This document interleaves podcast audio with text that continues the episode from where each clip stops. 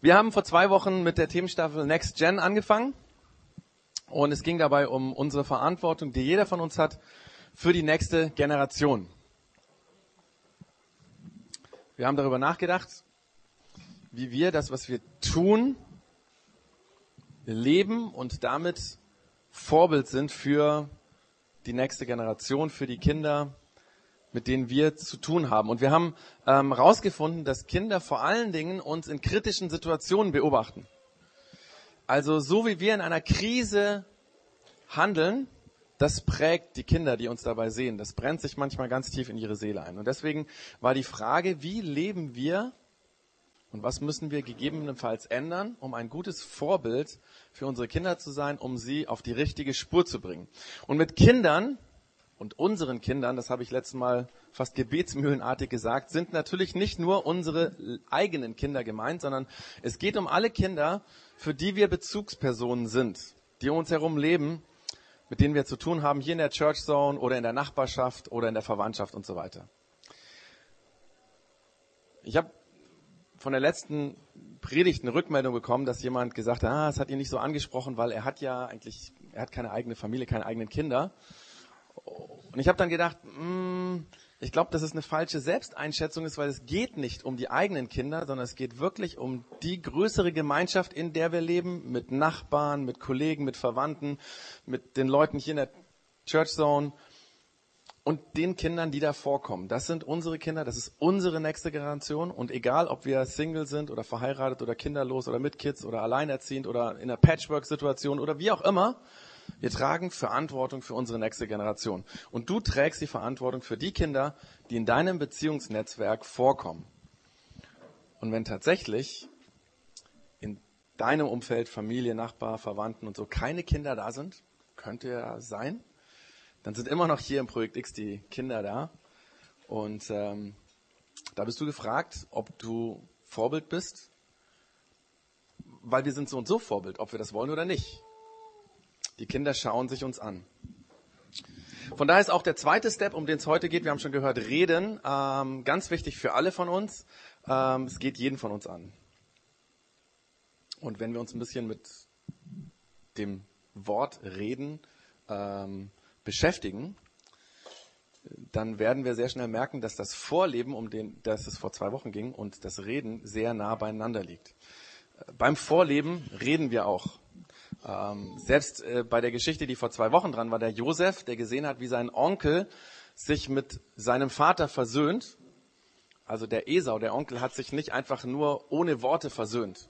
Der wird mit seinem Bruder gesprochen haben. Und diese Versöhnung prägt den Josef. Reden ist also wichtig für das, wie wir unsere Kinder prägen. Die Art und Weise, wie wir mit unseren Kindern reden, das, was wir sagen, das wird sie prägen. Und das wird sie prägen in dem, wie sie in Zukunft leben. Das wird sie prägen in dem, wie sie in Zukunft glauben, an Gott glauben oder vielleicht auch nicht glauben. Aber die Frage ist, wie müssen wir denn mit unseren Kindern reden, um sie auf die richtige Spur zu bringen? Und was sollen wir sagen, um sie positiv zu prägen? Das ist so die Frage von heute. Zunächst mal fange ich damit an, dass wir eigentlich erstmal überhaupt reden müssen mit den Kindern. Und wenn ich mich an der Stelle nicht ganz vertue, müssen wir Männer an der Stelle ein bisschen mehr lernen. Es gibt natürlich immer wieder Ausnahmen. Der Frank hat sich eben geoutet als einer von den Männern, die viel reden. Ihr seht hier gerade vor euch auch jemanden, ähm, der eher mehr redet. Wir beide sind eigentlich untypische Männer, weil wir reden mehr als unsere Ehefrauen. Ähm, es ist ja meistens andersrum, aber es ist bei uns beiden so. Aber ganz egal, ob du viel oder wenig redest, die Frage ist ja, was redest du? Reden wir nur oberflächlichen Smalltalk oder auch tiefere Gespräche? Und was sind die Themen, wenn wir mit Kindern reden? Was reden wir mit Kindern? Was sagen wir da? Also, reden wir echt?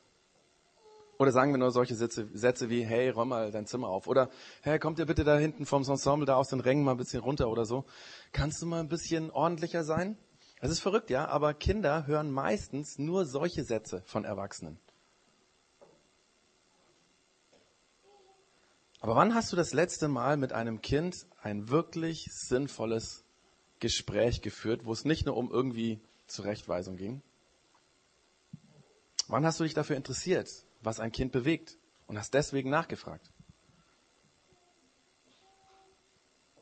Das ist natürlich eine ganz wichtige Frage für die Eltern, vor allem für uns Papas, aber es ist genauso für jeden anderen Menschen eine wichtige Frage.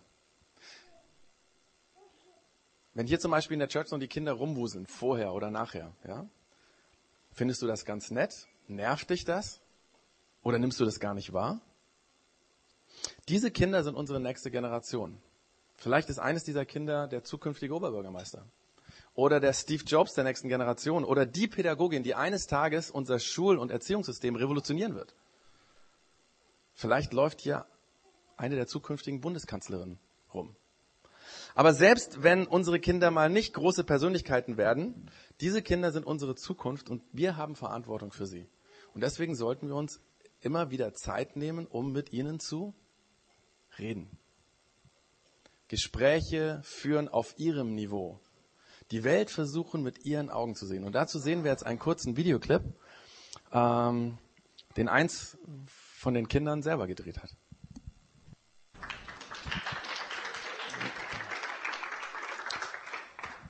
Ist, ist euch aufgefallen, es war immer auf der Höhe, ja? Also ähm, wir haben uns wirklich gefragt, wie sieht es aus, wenn hier so ein Kind durch die Reihen geht? Und ich glaube, das Wackelige und so weiter, ich habe dann gedacht, ah, hätte ich bloß gesagt, du musst das Ding ruhig halten. Aber es zeigt ja genau, wie sie das Leben wahrnehmen, ja?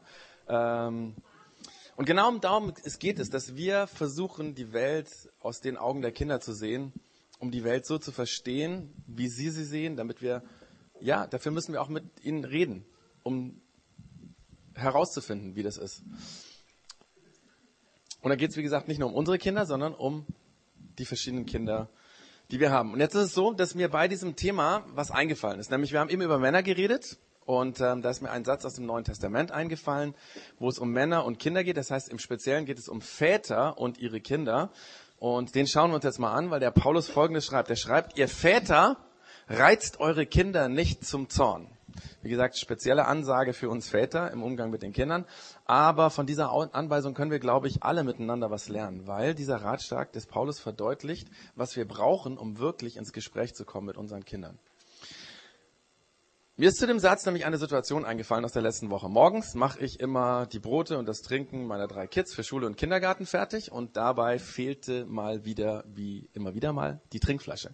Und nach längerem Suchen ist sie nicht aufzufinden, also habe ich ähm, den Verdacht, dass diese Flasche doch in der Schule liegen geblieben ist. Ähm, ich bin genervt, mache deswegen meine Tochter an. Sie beteuert mir ganz gereizt, dass die Flasche nicht in der Schule liegt. Ich darauf bestärke das nochmal, mein Verdacht, du hast die Flasche ganz bestimmt in der Schule vergessen. Ich mache meine to Tochter zornig und verletze sie. Nachher geht sie mit einer anderen Flasche in die Schule. So einfach kann man das Problem eigentlich auch klären, ja. Und ich finde ein paar Minuten später die verloren gegangene Flasche irgendwo zu Hause bei uns liegen. Ich habe meiner Tochter Unrecht getan. Ich habe sie damit zornig gemacht. Was bedeutet jetzt dieser Satz für mich als Vater? Soll ich mir als Papa ein schlechtes Gewissen machen? So nach dem Motto, hier sieht man das schon, so ein Zorn-App, ja, wo dann plötzlich oben so eine äh, Ansage ist, ja, mit der roten kleinen Ecke da oben, ne, drei neue Nachrichten, du hast versagt, damit ich mich schlecht fühle, vielleicht wird's ja beim nächsten Mal besser oder so. Oft, wenn wir in der Bibel sowas lesen, verstehen wir das so.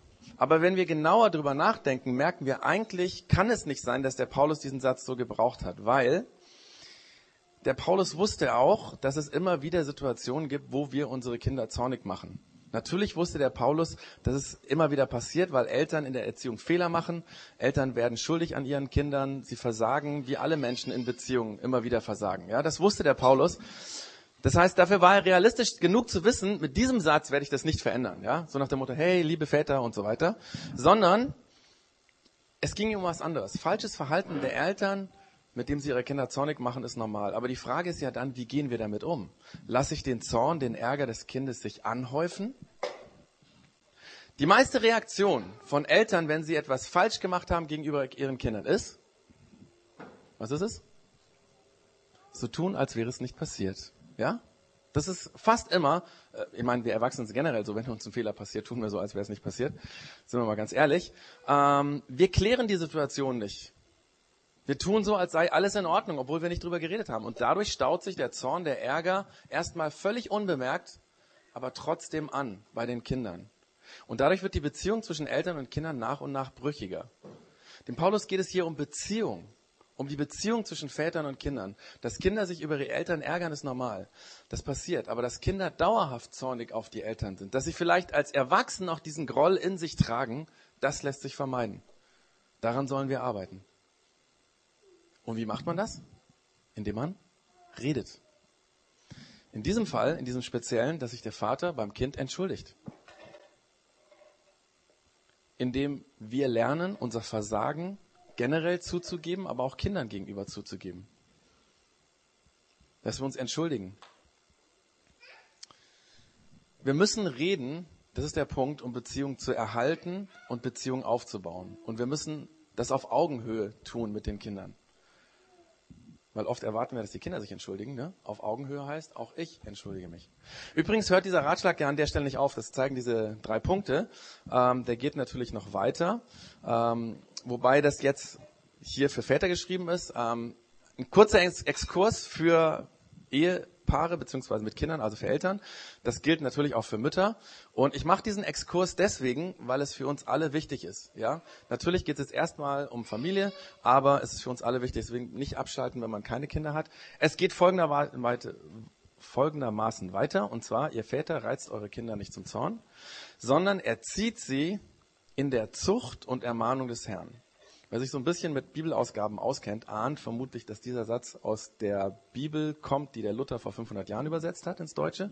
Und so ist es auch. Das Deutsch ist veraltet, was hier gebraucht wird.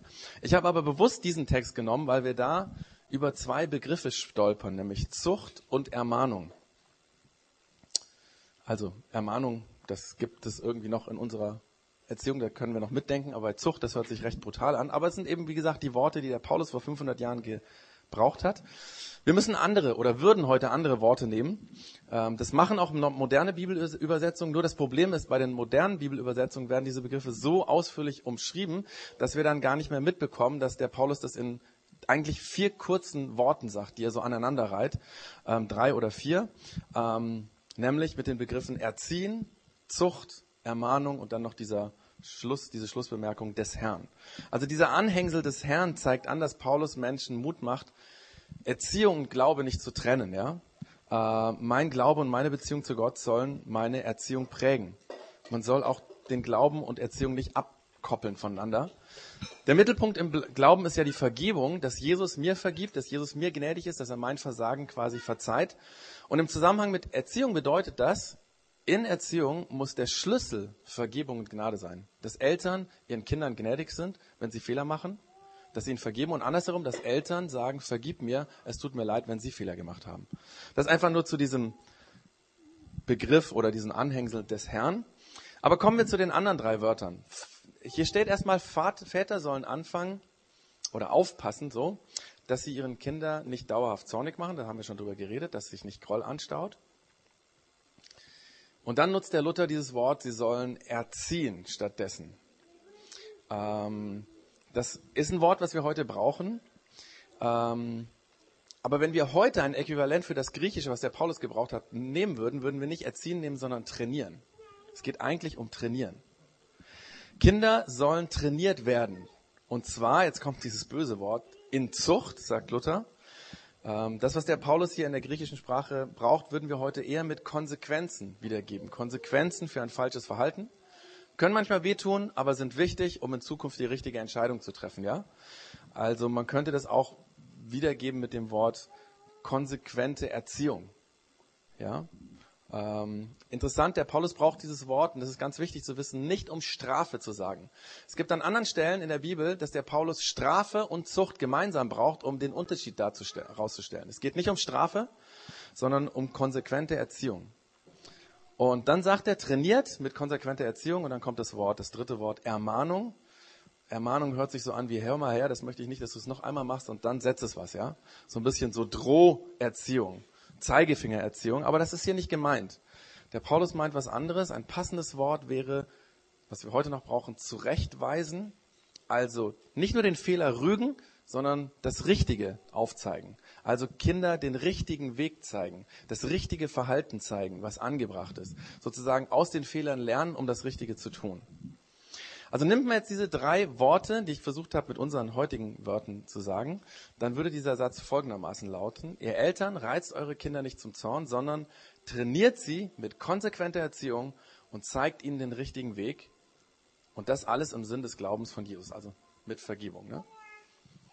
Wenn es heute um Erziehung gehen würde, würde ich jetzt auf diese drei Begriffe ganz intensiv eingehen und sie versuchen zu erklären. Mache ich nicht, weil es geht um was anderes. Mir geht es um einen anderen Punkt. Und damit ist auch der Exkurs für Eltern zu Ende. Was braucht jemand, der ein Kind mit konsequenter Erziehung trainiert und den richtigen Weg fürs Leben zeigt? Was braucht er?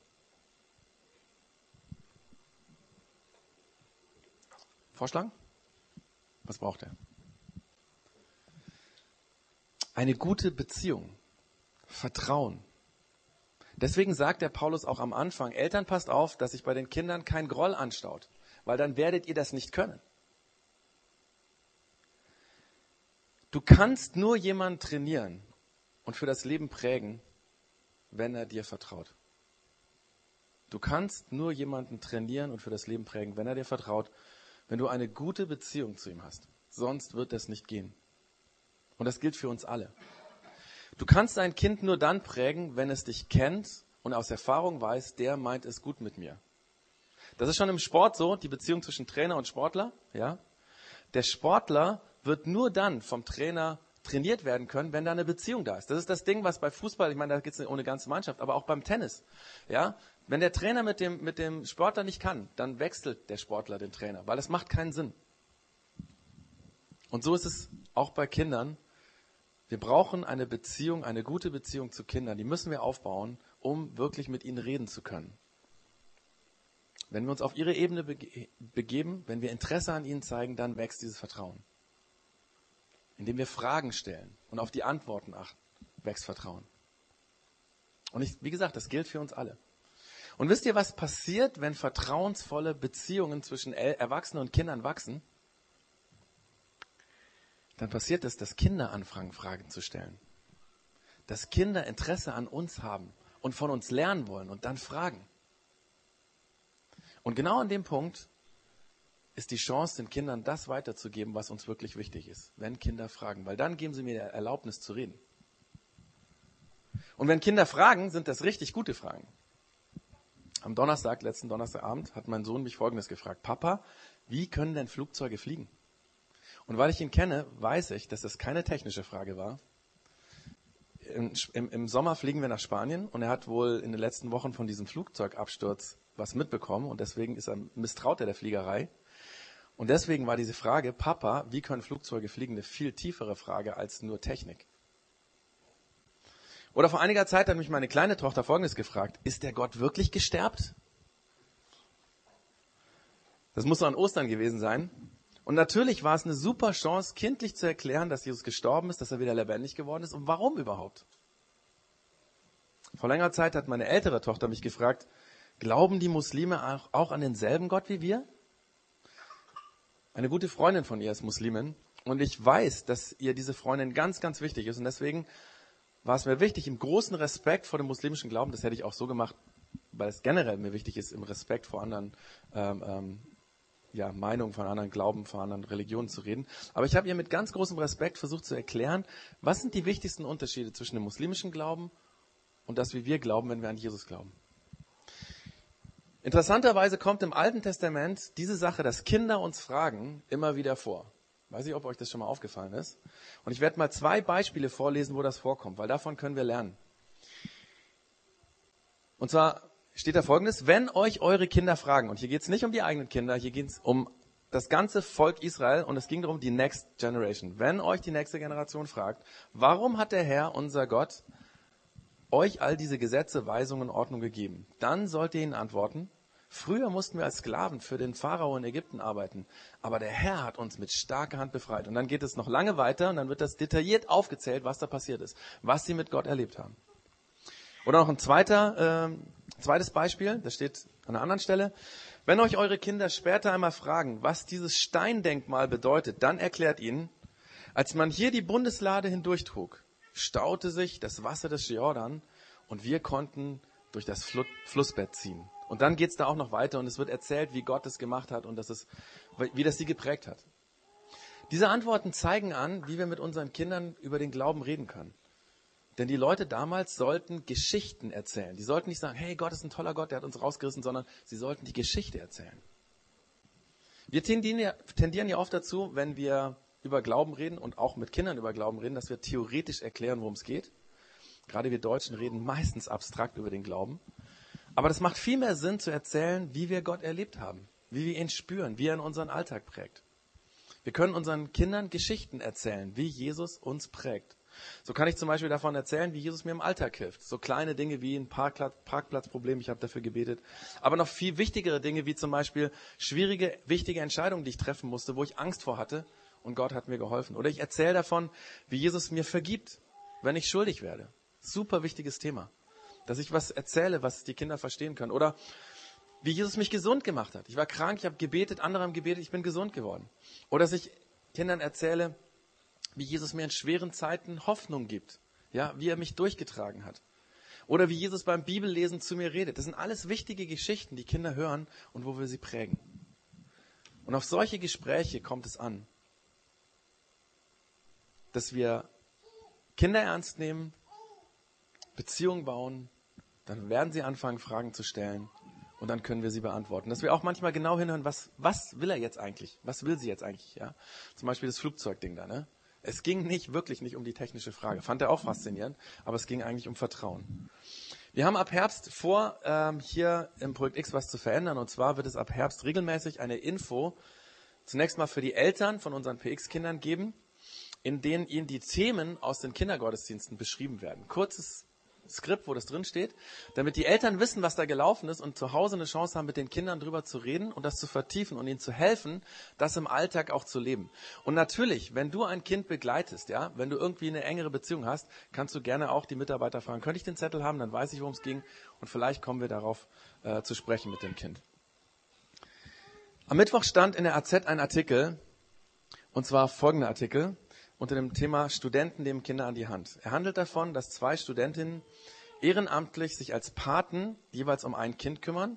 Organisiert wird das Ganze von dem Verein Große Freunde und die Idee ist, dass ähm, Kinder, deren Eltern sich nicht ausreichend um sie kümmern können, weil sie krank sind oder so, dass die Bezugspersonen vermittelt bekommen und diese Bezugspersonen ähm, engagieren sich als Paten für diese Kinder, bauen Beziehungen auf, reden mit ihnen, unternehmen was, fördern sie, ähm, versuchen ihre Begabung zu entdecken. Und die Philosophie dahinter, die stand in dem Kommentar, der daneben stand in der Zeitung. Nämlich folgender, das war der nächste Artikel, nämlich unter dem Thema Kinder brauchen Vorbilder. Das gilt natürlich für Kinder, die Eltern haben, die irgendwie durch Krankheit oder andere Umstände eingeschränkt sind. Aber natürlich gilt das für jedes Kind. Kinder brauchen Vorbilder. Und du bist, egal ob du das willst oder nicht, Vorbild für die Kinder in deinem Beziehungsnetzwerk. Und Gott fragt dich, bist du bereit, deine Aufgabe als Vorbild anzunehmen? Was wäre, wenn in 50 Jahren der Oberbürgermeister von Augsburg sagen würde, als Kind war ich mit meinen Eltern in einer christlichen Gemeinschaft, die nannte sich Projekt X. Viel weiß ich von der Zeit nicht mehr, nur das eine, dass den Kinder, dass wir Kinder den Erwachsenen eigentlich egal waren, weil wir sind als Kinder so mitgelaufen, aber wirklich gekannt habe ich keine Erwachsenen. Es hat auch niemand sich wirklich mit uns beschäftigt, niemand hat wirklich mit uns geredet, nur halt die Kindermitarbeiter, die mussten das ja tun. Das wäre schade. Das wäre sehr, sehr schade, wenn das so, so was passieren würde. Aber es muss nicht so kommen und ich glaube auch, es ist auch schon nicht so. Weil wir haben Leute, die diese Aufgabe schon richtig gut machen. Die Verbindungen zu den Kindern aufbauen, Kontakte und die Verantwortung übernehmen. Und die Frage ist, machst du da mit? Denn du und ich, wir können unsere Kinder positiv prägen. Die Next Generation, die unsere Zukunft ist, die das, was wir heute anfangen, in den nächsten Jahrzehnten weiterführen werden oder vielleicht schon in zehn Jahren weiterführen werden. Was tust du dazu, um unsere Kinder positiv zu prägen? Das ist die Frage. Die Kinder hier in der Church Zone, in deiner Nachbarschaft, in deiner Verwandtschaft, vielleicht auf deiner Arbeit, wenn du mit Kindern zu tun hast, Kindergarten, in der Schule oder so. Was wirst du tun, um mit ihnen ins Gespräch zu kommen? Um sie wirklich kennenzulernen? Um die Welt aus ihren Augen zu sehen? Es gibt eine Möglichkeit, die wir anbieten wollen, und zwar es kann sein, dass du schon Kontakt zu einem Kind hast oder dass du sagst, hey, ich möchte das wirklich tun. Ähm, die Tabea als Leiterin von der Kinderarbeit, die hat Karten mit dem Namen, also mit, also Einzelkarten, wo immer ein Name von einem Kind draufsteht, von allen Kindern, die bei uns im Projekt X sind. Und wenn du sagst, du möchtest gerne Verantwortung übernehmen und vielleicht einfach mal damit anfangen, dass du betest für das Kind oder dass du das Kind nicht ver vergisst, kannst du gerne zur Tabea kommen und sie nach einem bestimmten Kind fragen oder fragen, hey, ich habe noch keins, vielleicht kannst du dir vorstellen, wo könnte ich so eine Beziehung aufbauen. Ähm, wir verteilen die jetzt nicht einfach so reihum, weil es geht um die Kinder, das kann ich einfach irgendwelche Namen an irgendwelche Leute geben oder so, sondern ähm, fragt die Tabea ähm, und dann könnt ihr damit einsteigen. Dann könnte das so ein Reminder sein für euch. Und ich möchte die Predigt mit einem Zitat aus dem Alten Testament abschließen. Bevor wir uns das jetzt anschauen, ja, lass noch mal kurz zurück, genau, weil ähm, ich muss ein bisschen was dazu erklären. Ähm, ich finde das Zitat, was wir jetzt uns anschauen, zum Schluss kommentarlos, ich lasse es einfach stehen, fasst sehr gut zusammen, worum es geht bei dem, wie wir die nächste Generation prägen. Und ich habe dieses einmal in Deutsch und einmal in Englisch gemacht, weil im Englischen die Verbindung zu dem Satz aus dem Epheserbrief, den wir vorher hatten, kommt. Ganz gut rauskommt. Ich habe ja gesagt, da ging es darum, trainieren. Und dieses Wort ist leider in der deutschen Übersetzung nicht da und ich wollte jetzt nicht nochmal so ein Ding machen, aber in der englischen Übersetzung ist es da. Und deswegen einmal auf Deutsch und einmal auf Englisch, weil es zusammenfasst, worum es geht. Auf Deutsch lehre ein Kind, den richtigen Weg zu wählen und wenn es älter ist, wird es auf diesem Weg bleiben.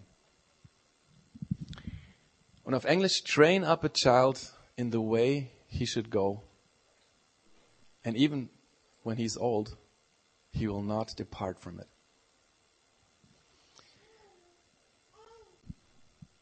Gott, danke, dass du uns Kinder schenkst in unserer Kultur, in unserer Gesellschaft, in unseren Beziehungsnetzwerken. Das ist unsere nächste Generation. Wir würden aussterben ohne diese Kinder. Manchmal machen wir uns das gar nicht bewusst. Wir brauchen diese Kinder alleine, auch für solche Dinge wie Rente und so weiter. Deswegen, ja, sagt unser Staat auch immer, wie wichtig das ist. Und Jesus, diese Kinder sind noch viel wichtiger, weil sie die Zukunft sind. Weil sie das, was wir anfangen, weiterführen können. Weil sie dir wichtig sind, weil sie wertvoll sind und Jesus, du gibst uns die Verantwortung für diese Kinder, für diese nächste Generation. Und ich bitte dich, dass du jedem Einzelnen zeigst, wo er Verantwortung übernehmen kann. Vielleicht ganz klein, vielleicht eine ganz große Sache. Das ist bei jedem anders. Lass uns dieses Thema nicht aus dem Kopf gehen, weil du möchtest, dass wir die nächste Generation prägen. Mit dem, was wir glauben, mit dem, was wir leben, mit dem, was wir sagen. Amen. Ja, wir sind jetzt am Ende von der Church Zone angekommen und jetzt bitte ich den Klaus noch zum Schluss uns noch mit einem Segen zu entlassen in den Sonntag, wo wir hoffentlich am See oder wo auch immer in der Kühle verbringen können. Genau. Ähm, Segen bedeutet ja einfach, das, was Gott mit uns vorhat in der nächsten Woche, also jetzt für diese Woche der Segen, ähm, das Gute, was er mit uns vorhat, die guten Gedanken, die er sich gemacht hat über unser Leben, die er gerne mit uns umsetzen will, dass das auch wirklich umgesetzt wird. Und deswegen äh, möchte ich diesen Segen uns zusprechen, ähm, in dem Glauben, dass Gott es auch tun wird. Gott, du weißt, was wir gehört haben, heute hier in der Church Zone war, wo du uns angesprochen hast, durch Musik, durch die Inhalte und ähm, unser Wunsch ist, dass das uns prägt, und was auch immer du dir Gedanken gemacht hast für jeden Einzelnen, was er damit erleben soll, ähm, was damit passieren soll in seinem Leben, diese guten Gedanken sprechen wir jetzt in deinem Namen uns zu, weil du der Gott bist, der das tun kann, der das umsetzen kann. Und so soll Gott, der Vater und der Sohn, Jesus und der Heilige Geist uns segnen für die nächste Woche. Amen.